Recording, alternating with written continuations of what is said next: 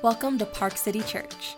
You're listening to our weekly message, where we hope you'll be inspired and encouraged to know and follow Jesus and welcome and serve others. Thank you for tuning in. All right, we'll be reading from Genesis 4 this morning if you want to follow along in your Bible or on the screen.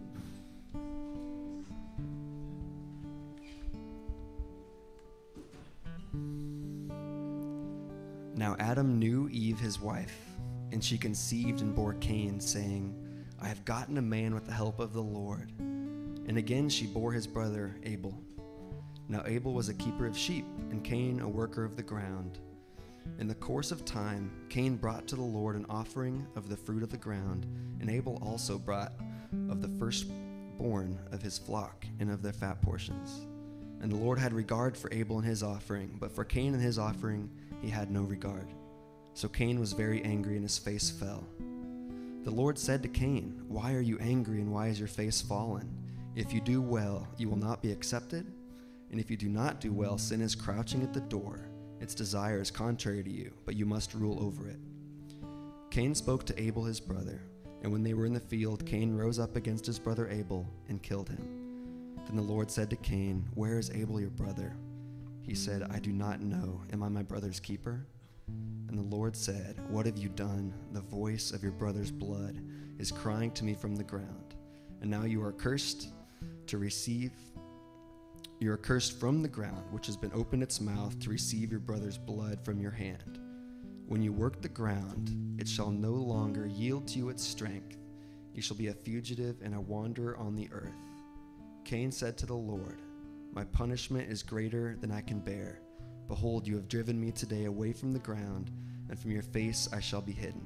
I shall be a fugitive and wander on the earth, and whoever finds me will kill me. Then the Lord said to him, Not so. If anyone kills Cain, vengeance shall be taken on him sevenfold. And the Lord put a mark on Cain, lest any who find him should attack him. Then Cain went away from the presence of the Lord and settled in the land of Nod, east of Eden. Maybe you've seen the episode of The Office sitcom about ordinary life in, you know, uh, cubicle America. Uh, the the U.S. sort of version of the British show, but there's a scene where like there's upheaval, the economy is bad, the company is closing. Some of you know where this is going, but right. So the the quirky manager decides to like distract everyone with a game, and they do like a murder mystery. Do you guys you remember that one? And and so it's like set in Louisiana, and they all try to have like accents or something. And he's like, "There's been, uh, you know, he's like, there's been a murder, right? That's like, that's the the feeling. I hear that when I when I hear this passage read to me this morning. I'm not saying that's an appropriate response to Scripture, but that that's what I hear. There's been a murder, right? Like we've been reading these beautiful stories of creation the beginning of things and God's goodness and uh, purpose, God's image, life being breathed. And yes, last chapter, things went a little crooked. I mean, they ate some fruit, but that hardly seems like not now there's been a murder. Like, how, how quickly uh, we have lost the plot, right? That's my sort of first impression with the passage. And I think you could probably have a lot of impressions with the passage. It maybe strikes you in, in any number of ways. I hear it uh, outside of sort of the office's influence uh, a little abrasively, right? It, it feels, it, it feels, I expected a more gradual slide, right? You just, as you read the story, like, okay, you know, we sort of took a wrong turn here in the garden and there's some consequences, but, you know, but, but it feels like a hard, just, you know, collapse there's been a murder and they're brothers.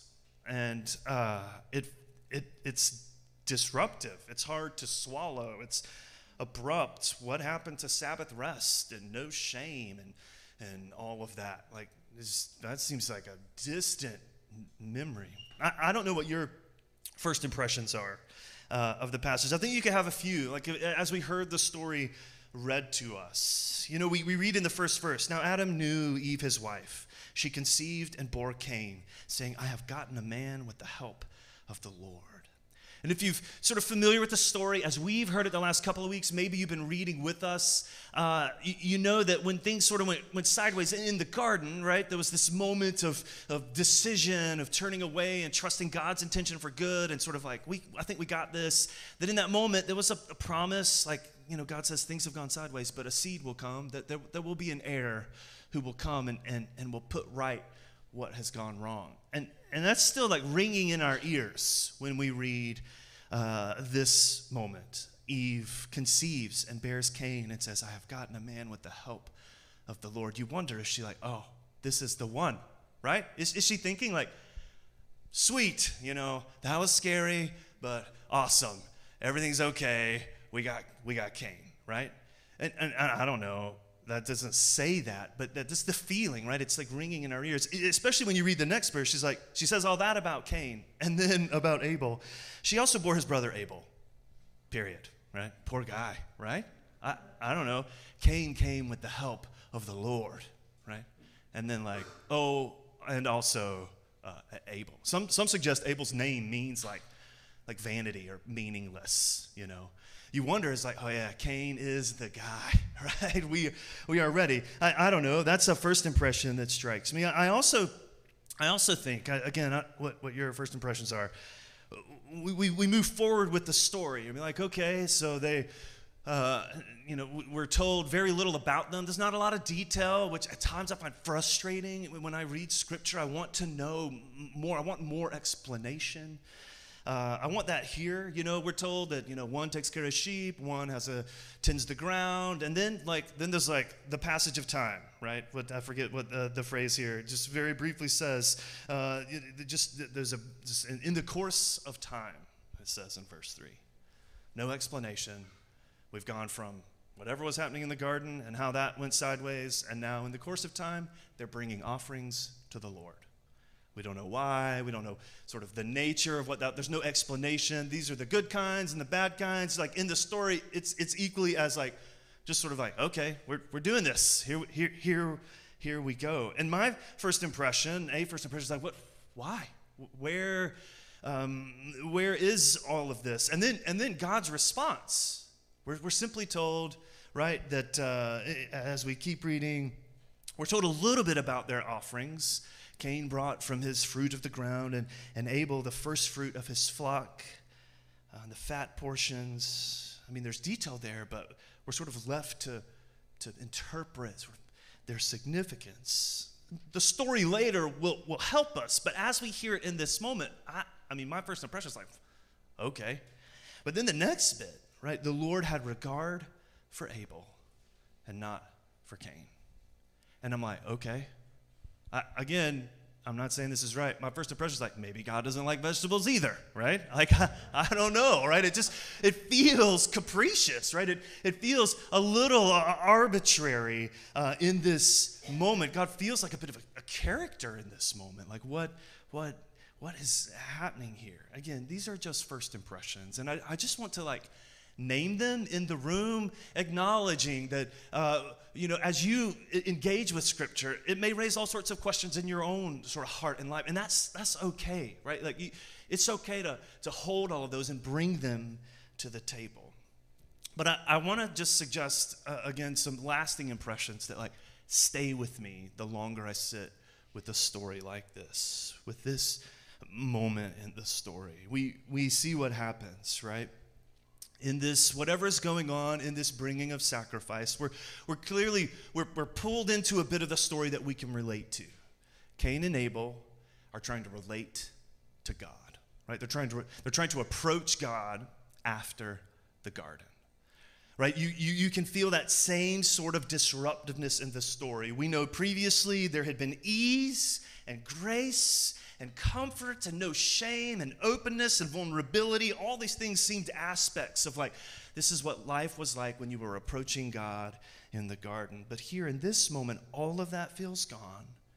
There's now a hard shift, and they're, they're, they're in some way working to kind of get back to something they had lost, try to tie themselves to, uh, again, their creator in some way, in this case through sacrifice, and we're pulled into this this story that feels like, again, the feeling, the impression we get is that this process feels kind of fraught and broken, feels perilous. Cain and Abel, in fact, are the first ones in the story. Right? In the story as we have it, they're the first ones who, who live in a world, right? Uh, where, where, they've, they've known only a world of sin and brokenness and like self justification, right? The kind of like Adam and Eve in the story at least knew something different. This is all these guys know.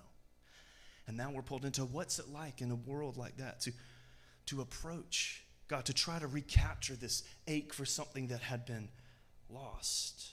I think we can have a couple of responses. One is to think of like sacrifices in this moment. It's like, well, this is like, you know, it's the manipulation of God. If you do it the right way, you can kind of control and you're manipulating sort of that relationship. And the rest of the Old Testament will attack that sort of approach. People again and again will, will, will use religion as a kind of manipulative tool to get what they want. And over and over again, voices in the Old Testament will say, like, well, you know, that's, you're doing the right things outwardly, but, right, there's more here.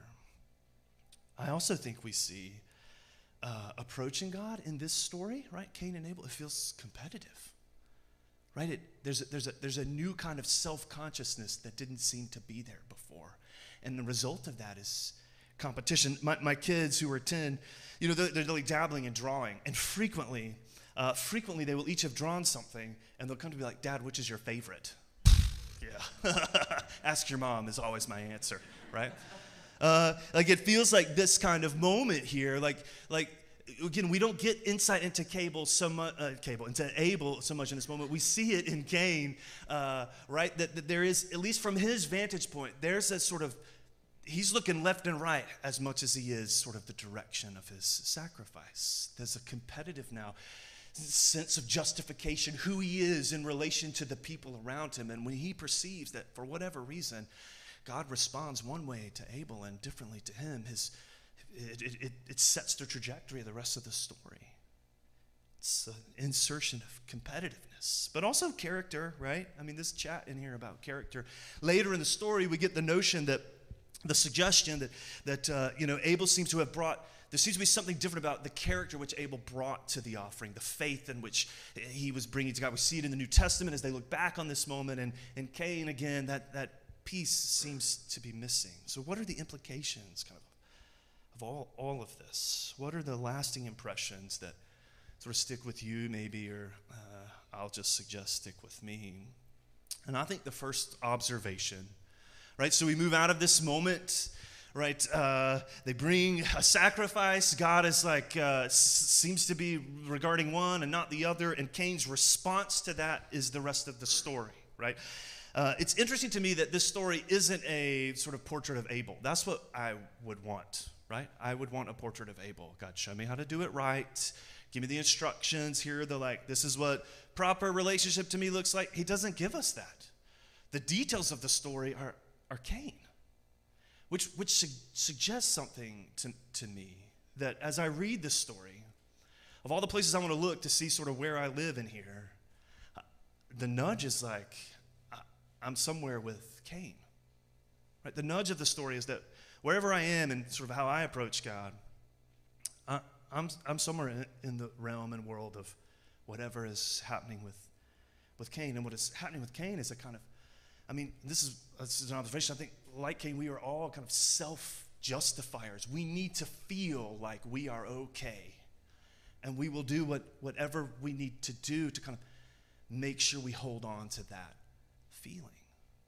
Right? We, we need to know that the churchy word is justified or righteous. Like there is this ache in us to be right. And, and, and, and, and this side of the garden now, that is a self uh, centered project.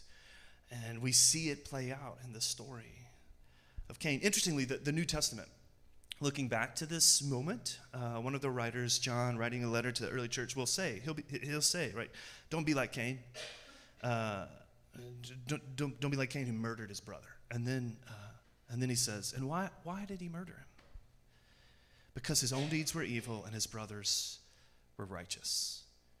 And, and I would suggest to you the gap between those things was insufferable for Cain. Right? Just now, now every time he walks, every time he sees Abel, he's a reminder of like, well, there's something lacking in apparently me right? Every time, like Cain is a, is a walking reminder of, of uh, he's a living reproach on, on, on, on Cain. Every time he sees him, and, and God in his grace sort of meets that feeling in Cain, right? He, he meets it and says, Cain, buddy, like, why are you angry? Why is your face down? You're looking left and right, right? Like, you're, what, why are you angry? He says, if you just essentially trust me uh, the word here is i'll lift your i'll lift your face. Like will you not be accepted? The, the imagery here is is will your face it be lifted? This anger this frustration uh, he says you're caught up in this game of like self-justification. A, a, gracious warning from god. Cain wait wait wait sin. Let me, let me i'll put it to you plainly. Sin he says is crouching at the door. This pull in your heart it's crouching in there. He says you you need to see it. Be aware of it. Essentially, what he says, and I'm just chatting with some folks in the church. This was an example that, uh, that they offered. You know, it's like, you get, uh, I hesitate to bring up K State, but is, there, is everyone okay? Right? We'll talk about KU instead. How about that?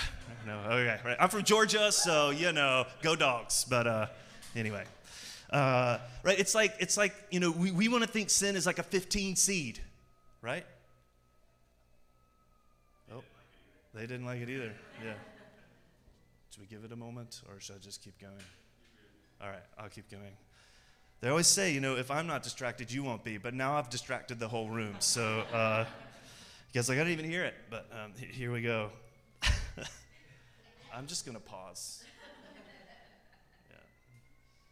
We, uh, we lived in Scotland for a little while and worshiped at a church like downtown, and sirens would go by all, all, all the, all the time. But anyway, we'd always pause have a moment like this. Is a long one. Well, we pray that everyone is okay. Yeah. I, I, to move forward, like I, I think we, um, we want to think of sin as like a 15 seed, right? We're surprised when it gets anywhere, you know? And God says to Cain, He's like, buddy, He's like, this, this pull in your heart is bigger and stronger and more capable than you uh, then you see and realize. Turn, like, turn to me, see it, confess it, acknowledge it, and, and, and, and look at me. Turn your face. Let me lift your face. But Cain, man, you know, Adam and, Le- Adam and Eve at least like engaged the conversation. Cain's like, just left, right? Took his brother into a field and killed him, m- murdered him murdered him. It's, it's again, to go back to my kids, uh, frequently with one another, they'll do it with me sometimes when they're drawing a picture, they'll say to their sister, Don't look. And, and what happens next? Right? Inevitably, you're like, Don't look. Don't look at what? Right? Uh, it's, it's reflexive, right? The pull of the heart, right? To, to justify itself, to be drawn, God says, it's crouching at the door. This is now the inclination. You have reached to sort of create your own kind of goodness apart from me, and this is the result. Now you're, you're in this world of self justification. Cain was there, and I would suggest we are invited to see ourselves there as well. It's also surprising to me in the story, you know, you think this is like bad. You're like, Cain murders Abel. You're like, whoa, man, it's just bleak and dark. And you keep going and it gets worse very quickly because, like, man, Sunday morning, Matt, come on, buddy.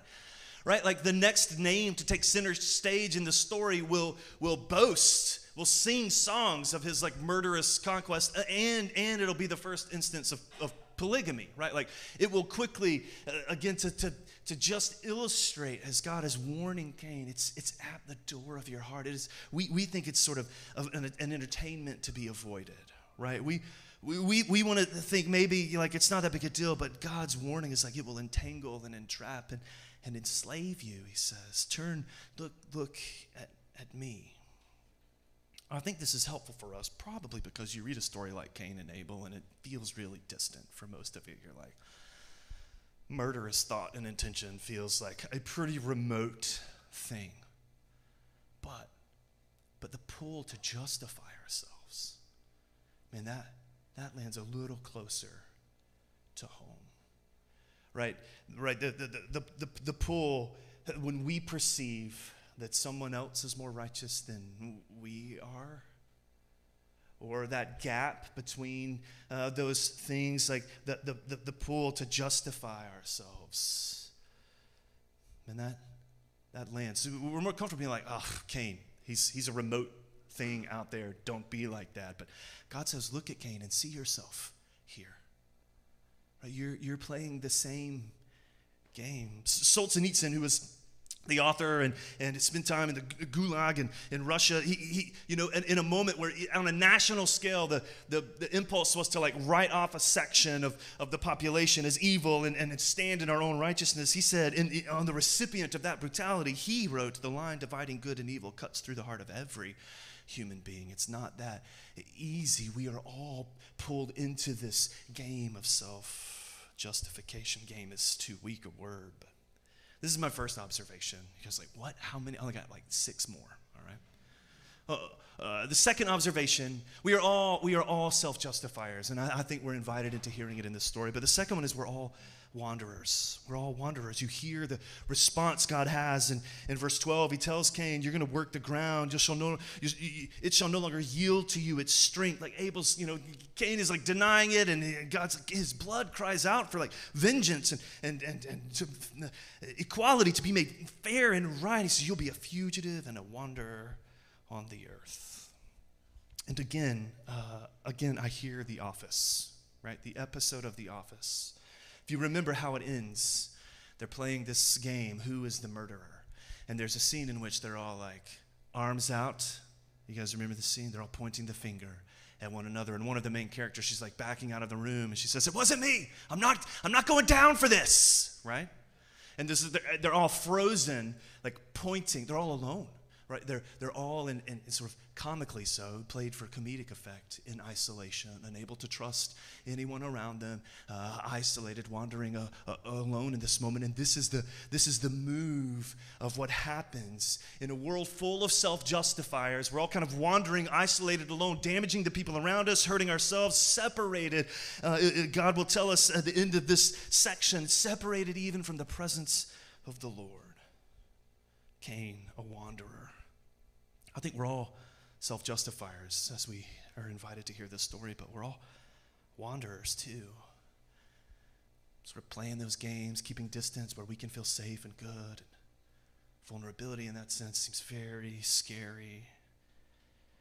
I don't know where you are in relation to either of those things.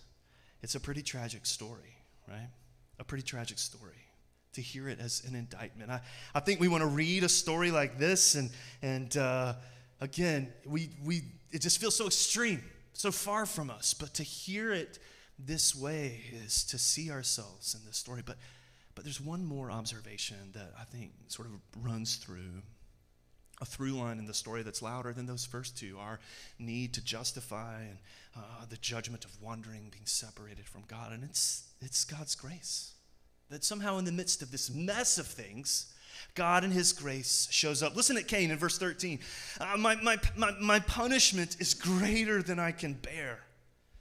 Behold, you have driven me today away from the ground, from your face. I will be hidden. I'll be a fugitive and a wanderer on the earth. And then this line whoever finds me will kill me. It's interesting. A first impression, like, would, is, would it be retributive? Like, they would, you know, or someone with a connection to Abel at some point, right? It's like, all right, we're going to make this, we're going to make this right. Who, whoever finds me will kill me. Of all the responses you would expect from God in this moment, what follows is not what I would have thought. Then the Lord said to him, Not so, not so. And, and then it says he puts a mark uh, he puts a mark on Cain. Right? He identifies him as a sinner, is what he does. Right? This guy, right? He's, he's marked. And it's somehow in that gracious act, God, like in his grace, meets him. Uh, it, it, reminds me of the words of Johnny Cash singing with, with U2. Uh, the, the, the, song is, is Wanderer. I went out walking down that winding road where no one's trusted no one, a conscience, uh, conscience a too heavy load was a wanderer, a wanderer. Like under the weight of that judgment, of that experience, God comes to Cain and, protects him, marks him. A petulant, angry, self justifying murderer. And God like preserves his life. What, what's, what's the good news in this story then? Right? In, in this story that we hear this morning, I, I think you could hear it. You may hear it this morning and think it's like, well, just I need to bring a better offering, right? And by all means, yes, bring a better offering. I should be a better brother or sister, right? We could, that's certainly an application. Yes, we would agree. Right? Maybe don't, right? Anyway, okay, we'll just leave that there. Don't murder. I mean, it makes it into the Ten Commandments. That feels like an appropriate, like, application. But, but I think maybe it's more subtle. Sometimes we read it, we're like, oh, Cain should have said no to sin. And so should you. Now get out there and do it.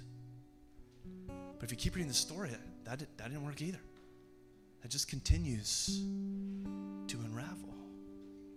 I think all of this points us to something else, and the New Testament writers uh, uh, give voice to this. We're invited into a, another truth here, and that is the grace of God to sinners, to people caught up in being right and righteous.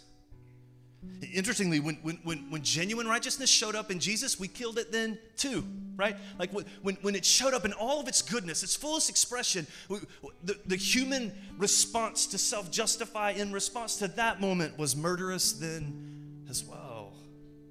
And yet we're told in that moment that the blood of Jesus, in that experience, speaks a better word than Abel's. Abel's blood cried out for vengeance to be put right. And yet, somehow, in this act of God on our behalf, his, his blood on the cross cries out in a way that speaks acquittal and forgiveness for sinners.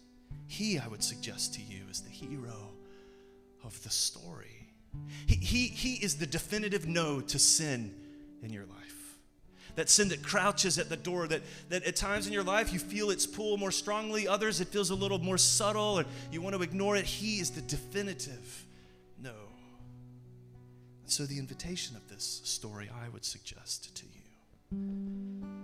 there's been a murder, right?